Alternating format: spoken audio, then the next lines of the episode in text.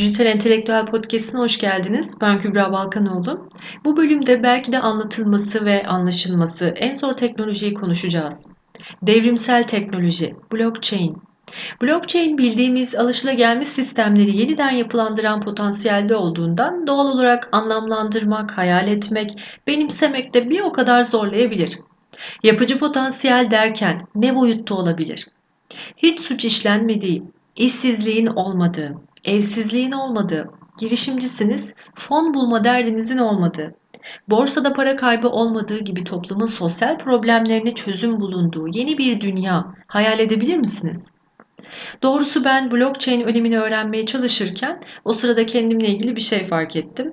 Mesela mutlu mutlu masamda hep böyle çalışırken olumsuz bir haber duyduğumda haberin psikososyal yanını bir kenara koyarak kendi kendime konuşurdum. Biz insanoğlu bunlarla mı uğraşacağız? Yapacak bir sürü şey var. Hiç suç işlenmese, boş bir vakit kaybı, şöyle gereksiz işler olmasa, bir level atlasak keşke de işimize baksak diye düşünürdüm. Benim gibi düşünen büyük bir topluluk var galiba ki büyük bir enerjiyle çekim yasasını çalıştırmış olabiliriz. Morfik rezonans etkisi. Blockchain teknolojisi iş yapış şeklimizi ve veriyi kaydetme modelimizi değiştiriyor. Güvenli, şeffaf, paylaşımlı, aracısız, inovatif bir model sunuyor. Şöyle bir başlık atayım. İnternet bilgi paylaşımıysa blockchain değer paylaşımıdır. İşte böyle bir yeniden yapılanan sisteme gidiyoruz. Bu bölümde blockchain nedir? İnternetle farklarını, Türkiye'deki bir proje üzerinden özelliklerini, avantaj ve dezavantajlarını anlatacağım. Gelecek podcast'te Türkiye ve dünyadaki blockchain projelerine genişçe yer vereceğim. Ama öncelikle bu teknolojinin önemini iyi anlamak gerekiyor. Çünkü hangi sektörde ne iş yapıyor olursanız olun, gelişmek için optik açıyı genişletmek gerekecek. Artık sizin rakibiniz Türkiye ya da inanın dünyadaki A ya da B firması değil. Bunları unutun. Rakip sizsiniz. Ne demek istiyorum? Güzel sanatlar bile algoritmalarla tasarlanacak. Artık ilhamımızı yine insanın doğasından alarak ama yeni teknolojik yöntem ve sistemlerin eşliğinde yaratıcılığımızı ortaya koyacağımız bir dönemdeyiz. Yeni dünyaya bakış açınızı belirlemek için rakiplere yönelmek yerine ilk önce şu soruyu sorun. Yeni teknolojiler neler ve ben bunlara nasıl adapte olabilirim? Bunu yeni bir iş projesiyle ya da mevcut işinizin yeni teknolojiye dönüştürülmesiyle yapabilirsiniz. Bir şirket değil de bireysel çalışıyorsanız hizmetlerinize dijital kalifikasyonlar katabilirsiniz. Örneğin bir müzisyensiniz. Artık dijital oyun sektörü için ya da artırılmış gerçeklikte üretilen eğitim gereçleri için müzikler yapabilirsiniz. Ya da örneğin bir şirketseniz, bir finans şirketi olabilir, bir banka olabilir. X bankası neler yapıyor, ben de yapayım diye düşünmek yerine yeni teknolojileri öğrenmeye odaklanmalı. Hangi ülkede olursa olsun daha şirketler yeni teknolojiler hakkında bilgisi bile olmayabiliyor. Bırakın uygulamayı. Örneğin hatırı sayılır özel bir bankayla bir toplantımda yeni bir web platformu kurulacak. iki bin sekiz yılında yapılmış başka bir firmanın platformunu örnek alabiliyor. Bu sizi geriye çeker. O yüzden X firmasını baz almayı bırakın. Örneğin blockchain teknolojisini duyduk. Bu teknolojinin mantığı nedir ki ben bunu nasıl kullanabilirim? Hangi sürecime uygulayabilirim? Bana avantajı, dezavantajı nedir? Maliyeti, iş gücü, zaman yönetimi, katma değeri vesaire bunlara bakmak gerekiyor. Yeni teknolojiyi öğrendikten sonra da bunları uygulayan şirketleri ve seminerlerini tabii ki takip edebilirsiniz. İşte bu yüzden blockchain projelerine örnekler de vereceğim. Evet, blockchain nedir? Blockchain deyince ilk akla gelen genelde Bitcoin. Hatta bazılarımızın diğer kripto paralar da gelebilir. Litecoin, Altcoin, Ethereum ya da dijital paralardan Facebook'un Libra'sı bile gelebiliyor. Evet, başlangıçta Bitcoin ticareti için oluşturulduğu söylenen blockchain aslında kripto paraların çok daha ötesinde, her birimizi etkileyen gerçekten heyecan verici bir teknoloji. Blockchain teknolojisi temelde bir veri tabanıdır. Veri tabanı nedir? Bir defter gibi düşünün, bilgisayar üzerinde. Birbirleriyle ilişkili bilgilerin depolandığı, düzenlendiği, güncellendiği alana veri tabanı denir. Örneğin, telefon rehberiniz bir veri tabanıdır ya da müşterilerinizin isimleri, adresleri, ödeme ve tahsilat yapılacak hesaplarınız ya da çek defterlerinizin borçları ve bakiyesi gibi verilerinizi topladığınız dosyalarınız da bir veri tabanıdır. Yalnız blockchain sıradan bir veri tabanı değildir. Sıra dışı özelliği bulunuyor ve devrimsel teknoloji olması da buna dayanıyor aslında.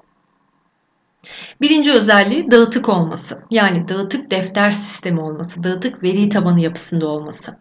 İkinci özelliği anonim olması. Yani gizlilik özelliği olması. Üçüncüsü şeffaf olması. Burada bir tezatlık var. Hem gizli hem şeffaf nasıl olabiliyor? Bu konuya geleceğiz.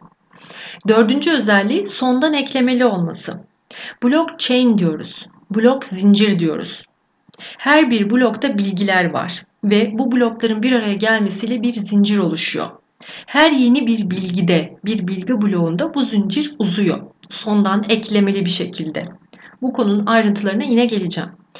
Beşinci olarak da şifrelenmiş olması. Evet, şifreli bir veri tabanı yapısı olması. Öncelikle dağıtık veri tabanı ne demektir? Blockchain kayıtları tek bir veri tabanında tutmaz.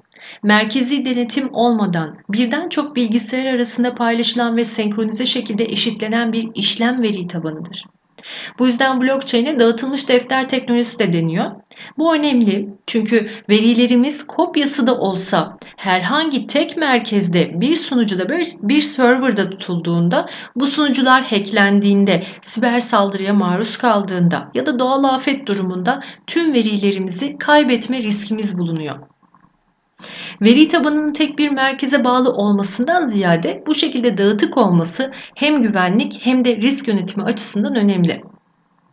İkinci özelliği şeffaflık ve anonimlik demiştik. Burada bir tezatlık var demiştik. Bu tezatlığı nasıl açıklayabiliriz? Şöyle ki, bu dağıtık defter sisteminde, yani veri tabanı yapısında, bu sisteme dahil olan tarafların kendi bilgisayarlarında kaydın özdeş bir kopyası bulunur. Tüm kopyalar herhangi bir ekleme yapılır yapılmaz network üzerinde otomatik olarak güncellenir. Veri tabanında kaydı tutulan bir işlem herkes tarafından şeffaf olarak görülebilmektedir. Bu şeffaflık özelliği. Bununla birlikte bu işlemi gerçekleştiren taraflar dilerlerse kimliklerini saklı tutabiliyorlar. Bu da anonimliği sağlıyor. Genelde blockchain ile ilgilenenlerin şöyle bir soru geliyor akıllarına. Blockchain teknolojisi seçimlerde kullanılabilir mi? Amerika seçimlerde blockchain teknolojisini kullandı mı diye. Evet, Amerika seçimlerde blockchain teknolojisini kullandı. Tam da şeffaflık ve anonimlik özelliğine dayanarak. Şöyle ki, seçmenler, seçime katılacak kişiler kimliklerini gizli tutabiliyorlar. Ama gönderdikleri oyun nereye, kime gittiği, nereye ulaştı bu, bu e, blockchain teknolojisi sisteminde takip edilebiliyor. Dolayısıyla şeffaf bir ortam sağlıyor. Bu da seçimler için uygun bir platform. O yüzden blockchain teknolojisi seçimlerde kullanıldığı gibi aynı zamanda aslında hayır kurumları, bağ, bağış sistemleri için de oldukça uygun. Çünkü orada da bağış yapacak kişi eğer isterse kendi kimliğini gizli tutabiliyor ama gönderdiği bağışın nereye, hangi yollarla gittiği, nereye ulaştığı bu blockchain teknolojisinde herkes tarafından şeffaf bir şekilde görülebiliyor. Dolayısıyla bunun gibi sadece kripto paralar için değil, bu tür platformlar için, için de bu tür faaliyetler için de gayet uygun bir altyapı olarak görülüyor. Bu konuya zaten geleceğiz.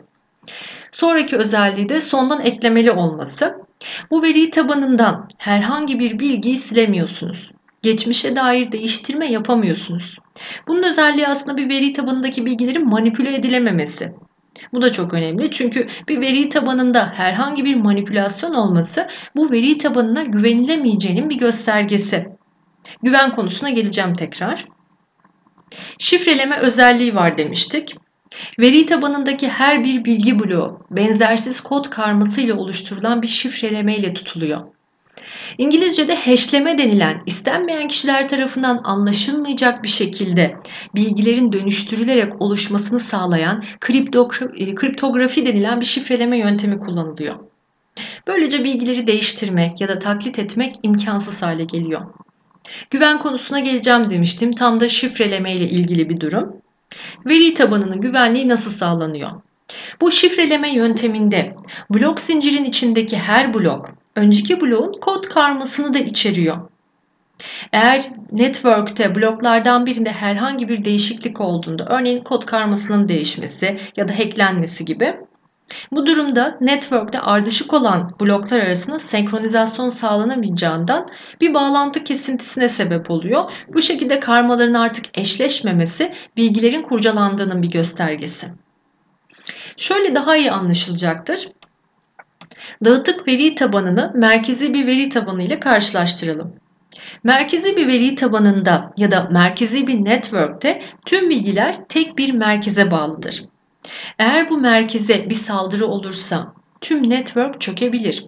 Örneğin iki bin sekiz küresel ekonomik krizinde Amerika'da büyük şirketlerde buna benzer çöküşler oldu.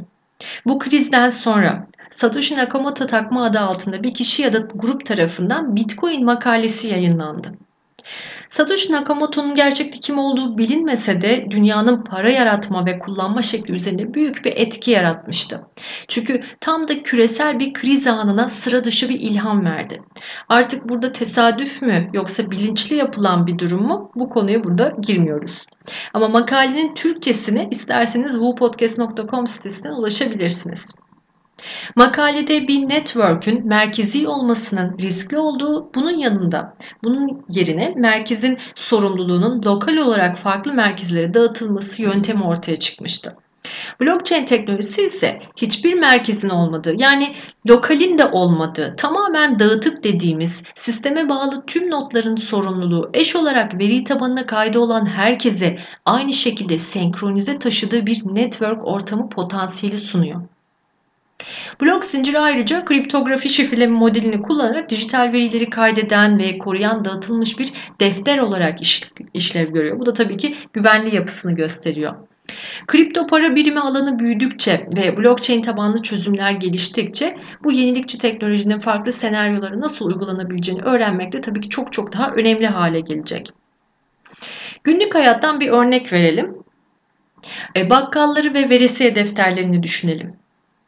Bu verisiye defterlerinde alım-satım işlemlerinin kaydı tutuluyor biliyorsunuz. Bakkal ve müşteri, müşteri arasında herhangi bir anlaşmazlık olduğunda peki ne oluyor?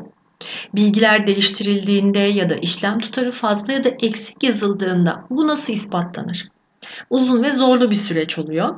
İşte blockchain teknolojisi dijital ortamda bu verisiye defterlerindeki kaydın farklı kişiler tarafından da aynı anda görülerek buradaki işlemlerin doğruluğunun sağlanmasını, teyit edilebilmesini mümkün kılıyor. Yani blockchain teknolojisinde, blockchain dağıtık defter sisteminde daha doğrusu bu altyapıya katılan kişiler tüm bilgileri doğrulama yapabiliyorlar, görebiliyorlar, doğrulayabiliyorlar ya da reddedebiliyorlar da.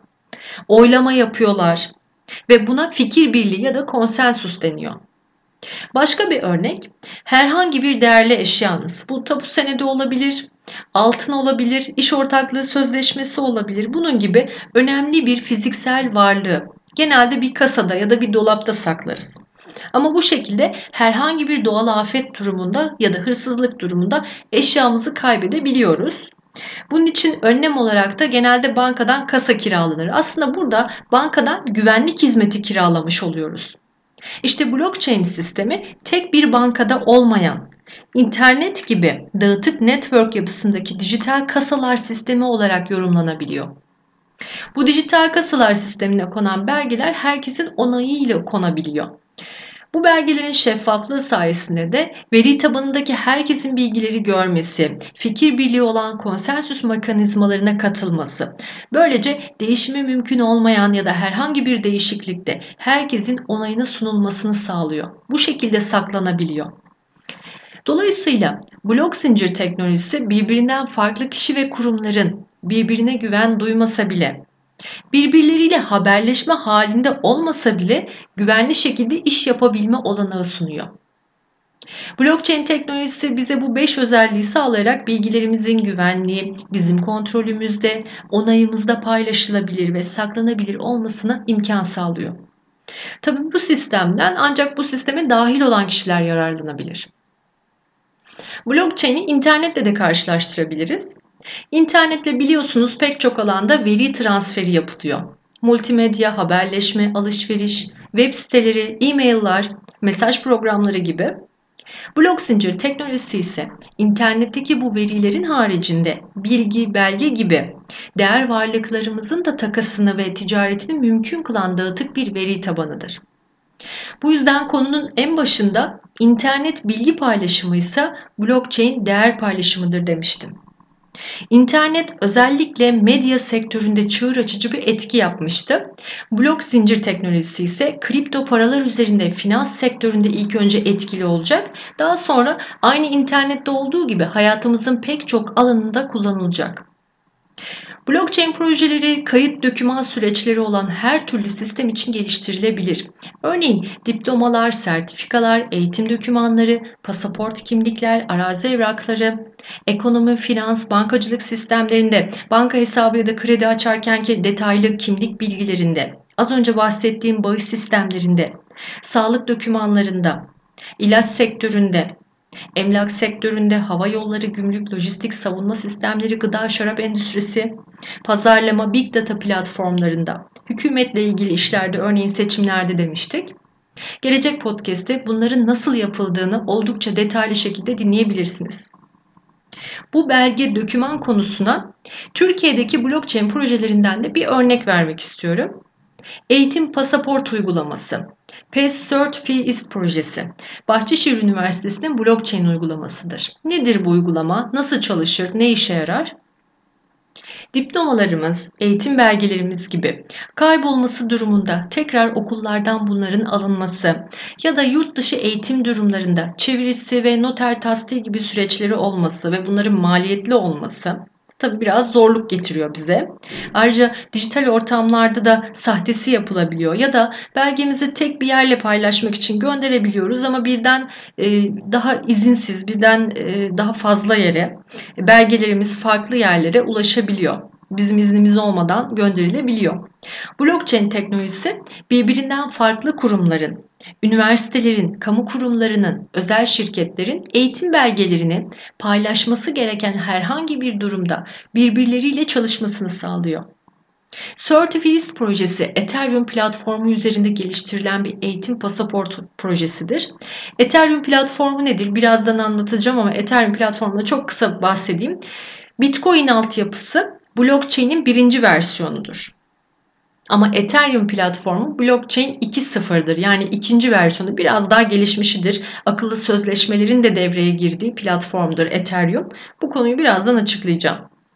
Bu eğitim pasaport uygulamasında kişinin bu blockchain uygulaması olan CertiFi İST hesabında tutuluyor eğitim pasaport bilgileri. Bunun için kişiye uygulamada bir blockchain hesabı oluşturuluyor. Bu hesabı oluştururken aynı e-mail adresi ve şifre gibi iki tane anahtar oluşturuluyor. Biri kamu anahtarı, biri de özel anahtar şifre.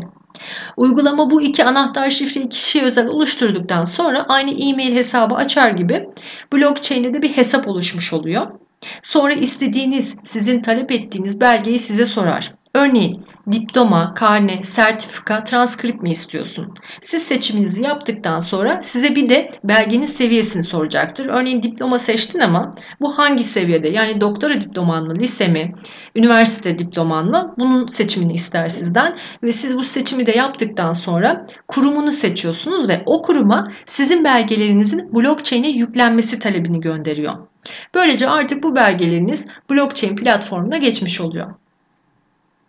Bu projenin Ethereum platformunda geliştirildiğini söyledim. Ethereum nedir peki? Blok zincir kavramı sadece dijital paralarla ilgili olmadığı dağıtık yapısı, veri güvenliği ve şeffaflık gibi özelliklerinin yanında barındırdığı uzlaşma protokolleri, bu akıllı kontratlar, güvenlik yapıları ve akıllı bu smart contract dediğimiz ya da e, işin kanıtı dediğimiz, daha sonra bu konuya geleceğim. Bu tür Bitcoin altyapısına ekleme olan ekstra alanların da eklenmesiyle biraz daha gelişmiş olan, farklı endüstriler için de uygun olabilen ikinci versiyonu aslında yeni bir teknolojisi blok zincirin. Bunların birlikte kullanımından doğan bir yapı Ethereum platformu. Daha doğrusu şöyle söyleyeyim. Blockchain teknolojisini ilk olarak iki bin sekiz'de hani Satoshi Nakamoto tarafından Bitcoin ile duyduk ya, Bitcoin eşten eşe yani taraflar arasında elektronik nakit ödeme sistemidir. Yani para transferi yapılıyor. Ödeme işlemlerinden dolayı finansal işleri kapsıyordu. Blockchain birinci versiyon, Bitcoin altyapısı.